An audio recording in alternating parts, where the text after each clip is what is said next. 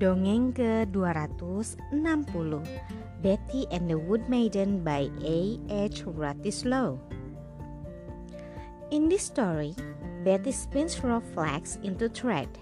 She uses a spindle stick to spin the thread, but she is too poor to own a distaff or the tool which holds the raw fiber before it is spun.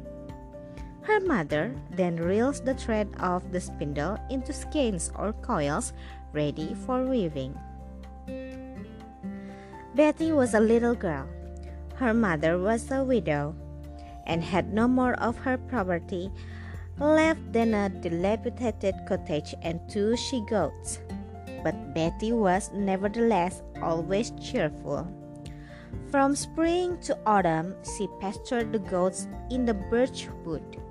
Whenever she went from home, her mother always gave her in a basket a slice of bread and a spindle, with the other, let it be full. As she had no distaff, she used to twine the flax around her head. Betty took the basket and skipped off swimming merrily after the goats to the birch wood. When she got there, the goats went after pasture, and Betty sat under a tree, drew the fibers from her head with her left hand, and let down the spindle with her right, so that it just hung over the ground, and then she would sing till the wood echoed. When the sun indicated midday, she put aside her spindle, called the goats, and after giving them each a morsel of bread that they mightn't stray from her, bounded into the wood for a few strawberries or any other woodland fruit that might happen to be just then in season, that she might have dessert to her bread. When she had finished her meal, she sprang up, danced, and sang. After her dance, she spun again industriously, and in the evening, when she drove the goats home, her mother never had to scold her for bringing back her spindle empty. Once, when according to custom, exactly at midday, after her scanty dinner, she was getting ready for a dance. All of a sudden, where she comes, there she comes, a very beautiful maiden stood before her. She had a white dress as fine as gossamer, golden colored hair flowed from her head to her waist, and on her head she wore a garland of woodland flowers. Betty was struck dumb with astonishment. The maiden smiled at her and said in an attractive voice, Betty, are you fond of dancing? When the maiden spoke so prettily to her, Betty's terror quite her and she answered, Oh, I should like to dance all day long. Come then, let's dance together. I'll teach you. So spoke the maiden, tucked her dress up on one side, took Betty by the waist, and began to dance with her. As they circled, such delightful music sounded over their heads that Betty's heart skipped within her. It was a company of choice musicians that had come together at the back of the beautiful maiden. Nightingales, larks, linnets, goldfinches, green finches, thrushes, blackbirds, and a very skillful mockingbird. Betty's cheek flamed. Her eyes glittered. She forgot her task and her goats and only gazed at her partner who twirled before and round her with the most charming movements, and so lightly that the grass didn't even bend beneath her delicate, delicate foot. They danced from noon till eve, and Betty's feet were neither wearied nor painful. Then the beautiful maiden stopped. The music ceased, and as she came, so she disappeared. Betty looked about her. The sun was setting behind the wall. She suddenly remembered the unspun flax and saw that her spindle, which was lying on the grass, was by no means full. She called the goats and drove them home. The goats, hearing no merry song behind them, looked round to see whether whether their own shepherdess was really follow, really following them. Her mother too wondered and asked her daughter whether she was ill, as she didn't sing. No, mother dear, I am not ill, but my throat is dry from singing, and therefore I don't sing, said Betty in excuse, and went to put away the spindle and the unspun flax. Knowing that her mother was not in the habit of reeling up the yarn at once, she intended to take up the next day what she had neglected to do the first day, and therefore did not say a word to her mother about the beautiful maiden. The next day, Betty again drove the goats as usual to the birchwood and sang to herself again merrily. On arriving at the birchwood, the goats began to pasture, and she sat under the tree and began to spin industriously. The sun indicated midday. Betty went out for strawberries, and after returning, began to eat her dinner and chatter with the goats. Ah, my little goats, I must not dance today, sighed she. And why must not you? spoke a pleasing voice and the beautiful maiden stood beside her, as if she had dropped from the clouds.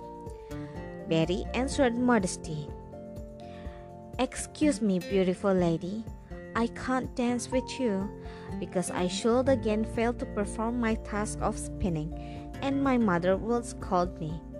Today, before the sun sets, I must make up what I left undone yesterday. Only come and dance, and before the sun sets, help will be found for you, said the maiden. She tucked up her dress, took Betty round the waist. The musicians, sitting on the birch branches, struck up, and the two dancers began to whirl. At last the dancers stopped. The music ceased. The sun was on the verge of setting.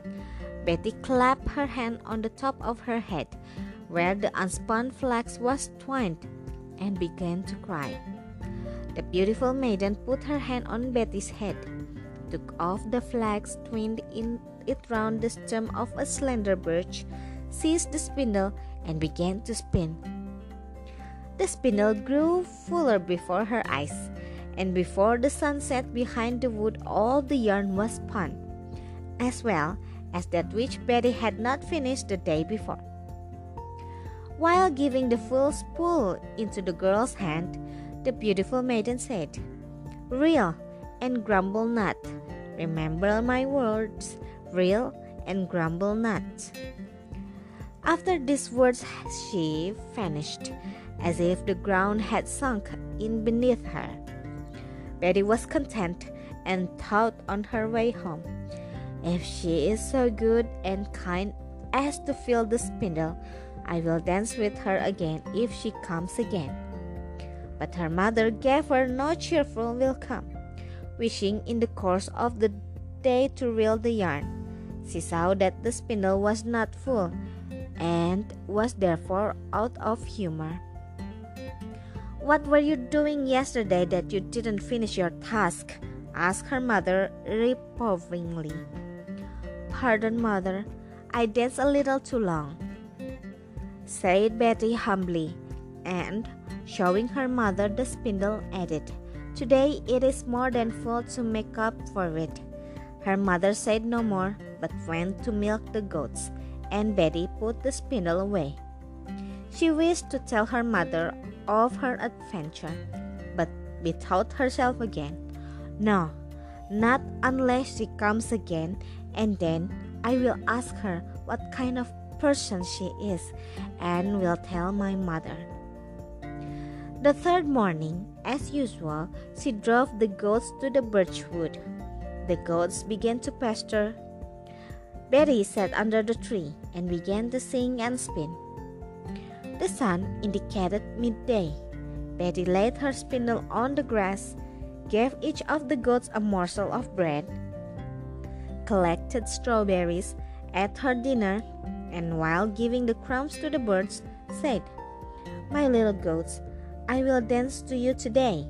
She jumped up, folded her hands, and was just going to see if she could manage to dance as prettily as the beautiful maiden, when all at once she herself stood before her. Let's go together together, said she to Betty. Seized her round the waist, and at the same moment the music struck up over their heads, and the maiden circled round with flying step. Betty forgot her spindle and her goats saw nothing but the beautiful maiden, whose body bent in every direction like a willow wand, and thought of nothing but the delightful music in tune with her, which her feet bounded of their own accord. They danced from midday till evening. Then the maiden stopped, and the music ceased. Betty looked around. The sun was behind the wood.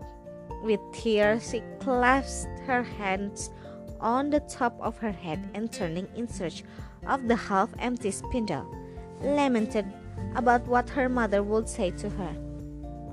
Give me your basket, said the beautiful maiden. I will make up to you for what you have left undone today. Betty handed her the basket, and the maiden disappeared for a moment, and afterwards handed Betty the basket again, saying, Not now, look at, look at it at home, and was gone, as if the wind had blown her away. Betty was afraid to peep into the basket immediately, but halfway home she couldn't restrain herself.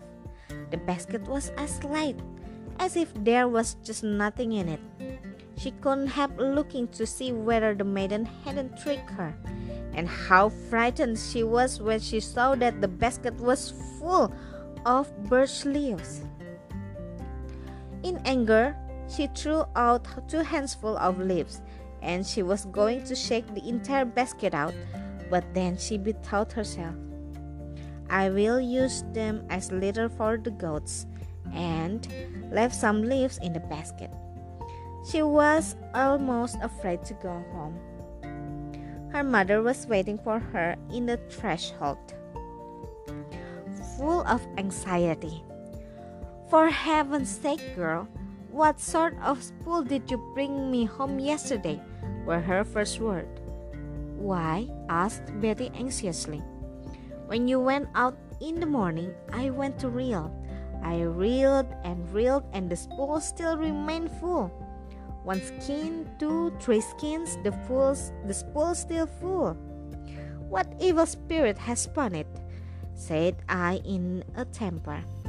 And that instant the yarn vanished from the spindle, as if it were spirited away.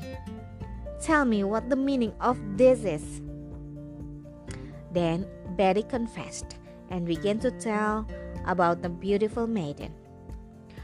That was a wood fairy, cried her mother in astonishment. About midday and midnight, the wood ladies hold their dances. Lucky that you are not a boy or you wouldn't have come out of her arms alive. She would have danced with you as long as there was breath in your body, or have tickled you to death. But they have compassion on girls and often give them rich presents. It's a shame that you didn't tell me about your meeting her. If I hadn't spoken in a temper, I might have had a whole room full of yarn. Then Betty bethought herself of the basket and it occurred to her that perhaps, after all, there might have been something under those leaves. She took out the spindle and unspun flax from the top and looked once more and, See, mother! she cried out. Her mother looked and clapped her hands. The birch leaves were turned into gold. She ordered me, Don't look now but at home, but I did not obey. Lucky that you didn't empty out the whole basket, said her mother.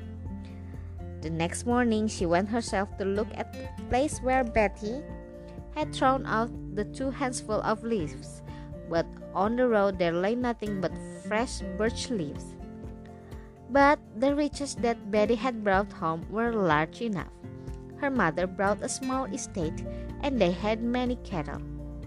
Betty had handsome clothes and was not obliged to pasture goats.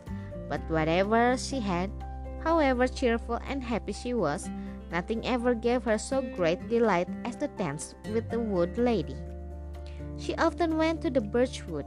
She hoped for the good fortune of seeing the beautiful maiden, but she never set eyes on her again. Sekian, terima kasih telah mendengarkan. Selamat malam. thank you